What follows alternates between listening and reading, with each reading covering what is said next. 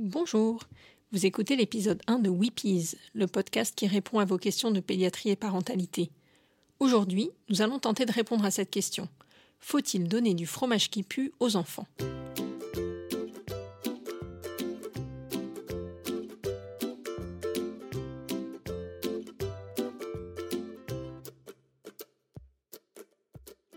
Je suis Pauline Krug, pédiatre. Dans ce podcast, je tenterai de partager avec vous des informations variées autour de l'enfance, avec l'aide d'autres professionnels, et je vous donnerai la parole à vous, parents, ainsi qu'à vos enfants. Weepies, c'est le podcast des Wonder Pédiatres, un groupe de pédiatres dynamiques et connectés qui échangent quotidiennement sur leurs pratiques. Dans l'épisode d'aujourd'hui, je voudrais vous parler d'une maladie relativement rare qu'on appelle parfois maladie du hamburger et dont le nom scientifique est syndrome hémolytique et urémique, ou SHU. Pourquoi parler de cette maladie et en plus dans un premier épisode ?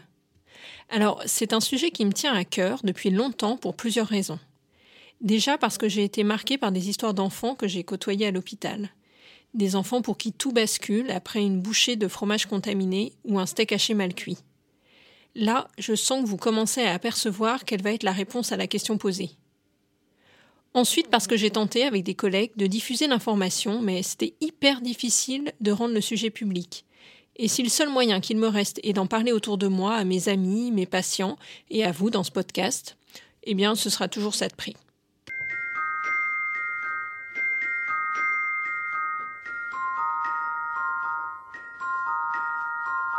Je voudrais vous raconter l'histoire d'Antoine, 2 ans.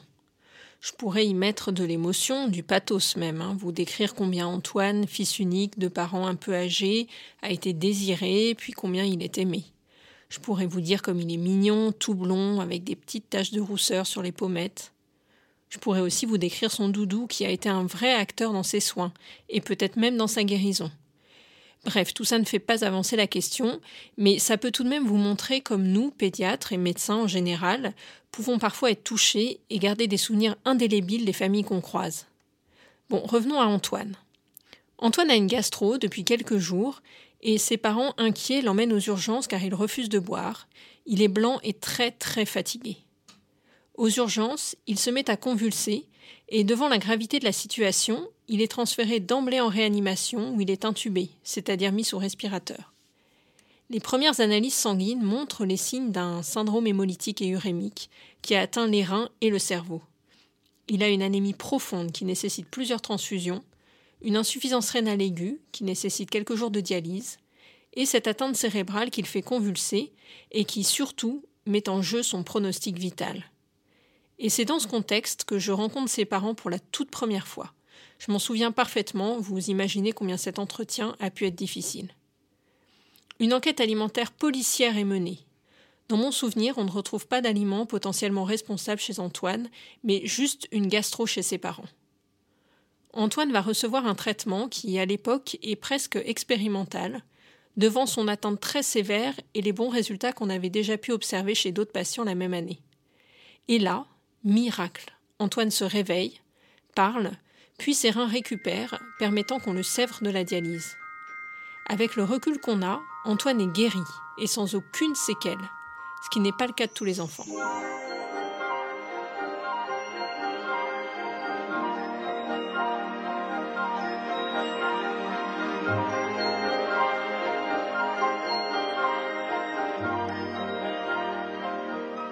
Mais alors, qu'est-ce que c'est le syndrome hémolytique et urémique ? C'est une maladie qui touche essentiellement l'enfant, provoquée par une toxine fabriquée par une bactérie commune, l'Escherichia coli, qu'on appelle aussi E. coli ou colibacille. Le réservoir de cette bactérie, c'est l'intestin des vaches. Donc tous les produits issus des bovins et qui sont crus ou peu cuits, comme la viande de bœuf, le lait, les fromages et autres produits non pasteurisés, peuvent être contaminés. L'infection commence en général par une gastroentérite grave avec une diarrhée sanglante et peut se compliquer ou non d'un SHU. Le SHU associe une anémie profonde, une thrombopénie, c'est une baisse des plaquettes qui entraîne des saignements, et une insuffisance rénale. Pour simplifier, la bactérie fabrique une toxine qui va abîmer la paroi des vaisseaux sanguins, sur laquelle les plaquettes vont venir s'agglomérer, former de microcaillots et boucher les petits vaisseaux un peu partout dans le corps, et notamment au niveau du rein, qui est formé de millions de petites pelotes de vaisseaux sanguins. Sur ces microcaillots, les globules rouges vont se casser, conduisant à l'anémie. C'est une maladie rare, environ 100 à 150 cas par an en France, qui survient principalement en été et en automne, et parfois par petite épidémie. Elle touche surtout les jeunes enfants avant 3 ans, très rarement les adultes, certainement parce que les enfants ont certaines particularités ou immaturités dans leur système immunologique qui les empêchent de se défendre contre le colis. Il s'agit de la principale cause d'insuffisance rénale aiguë chez l'enfant entre 1 et 3 ans.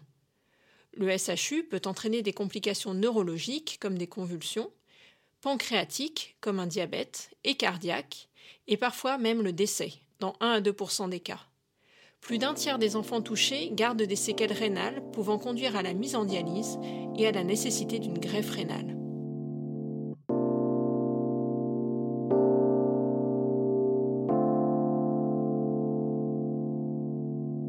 Vous allez me dire, mais pourquoi j'en ai jamais entendu parler ? Mais en fait, vous en avez peut-être déjà entendu parler. On entend de temps en temps dans les médias des lots de steaks hachés ou de reblochons qui sont rappelés devant une contamination. Eh bien, c'est justement pour prévenir ce risque. En 2011, il y a aussi eu une énorme épidémie en Allemagne.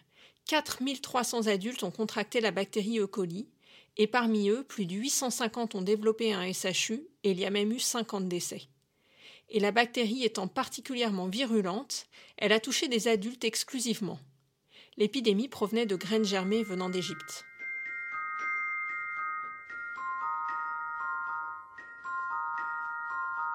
De plus en plus, les pédiatres sont au courant. Pour ma part, j'essaie d'en parler au moment de l'introduction de la viande dans l'alimentation, donc vers 6 mois. C'est la prévention qui est la meilleure arme. Avant l'âge de 6 ans, pas de fromage au lait cru, de vache, mais aussi de chèvre, de brebis par extension, même si le réservoir de la bactérie est plutôt bovin. Ça veut dire pas de brie, de camembert, de livaro, de reblochon, de roquefort. Même si votre bébé adore ça, même s'il est très curieux, qu'il adore les goûts forts. En revanche, aucun problème pour le comté, l'emmental, le gruyère, car ce sont des pâtes cuites et la bactérie est tuée par la chaleur. De même, il faut éviter les steaks hachés, qu'ils soient bio, surgelés, frais du boucher, ou alors il faut qu'ils soient archi-cuits. Il faut mieux acheter un petit bout de steak et le hacher soi-même à la maison, parce qu'en fait, comme je vous le disais, la bactérie est présente dans l'intestin des vaches. Donc si l'intestin est touché au cours de l'équarrissage, la bactérie va se retrouver au contact de la viande ou du lait, puis sur la lame du couteau ou sur le hachoir du boucher, puis au cœur de la viande hachée. Donc pas de problème pour un steak non haché car sa surface en contact avec la chaleur va être stérilisée de toute bactérie à la cuisson. En revanche, les steaks hachés qui ne sont pas cuits à cœur vont être bourrés de bactéries. Et donc la bactérie E. coli est tuée par la chaleur, donc la cuisson et la pasteurisation, mais attention, elle n'est pas tuée par la congélation. Vous allez peut-être me dire aussi que vous avez entendu que justement il fallait donner du fromage aux enfants, que ça développait leur système immunitaire. C'est vrai qu'on est actuellement dans une mouvance bio, retour à la nature, qui prône le lait cru, directement bu au pied de la vache, les bons fromages de nos régions, plutôt que vivent les fromages industriels faits avec des croûtes fondues, bon appétit. Il y a même eu des distributions des surplus de lait cru dans les villages.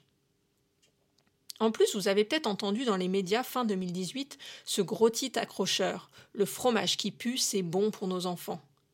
En fait, une étude européenne très sérieuse menée dans 5 pays européens et publiée dans la revue scientifique Allergy en octobre 2018 a mis en évidence que la consommation précoce de fromage chez l'enfant diminuait la fréquence de certaines formes d'allergies à l'âge de 6 ans. Les fromages cités dans cette étude sont des pâtes dures, des pâtes molles, des bleus, des fromages au lait cru ou pasteurisés. Il s'agit d'un travail bien documenté, tout à fait significatif, mais le message relayé par les médias a été raccourci et on ne peut sûrement pas retenir de cette étude qu'il faut donner du lait cru à nos enfants. On ne peut pas faire de raccourci comme ça. Comme je vous le disais en introduction, on avait essayé avec des collègues il y a quelques années que ces recommandations soient inscrites dans le nouveau carnet de santé. Malheureusement, cette demande n'a pas été retenue au milieu de nombreux autres. Ces conseils sont donc peu connus du grand public et même peu connus des pédiatres.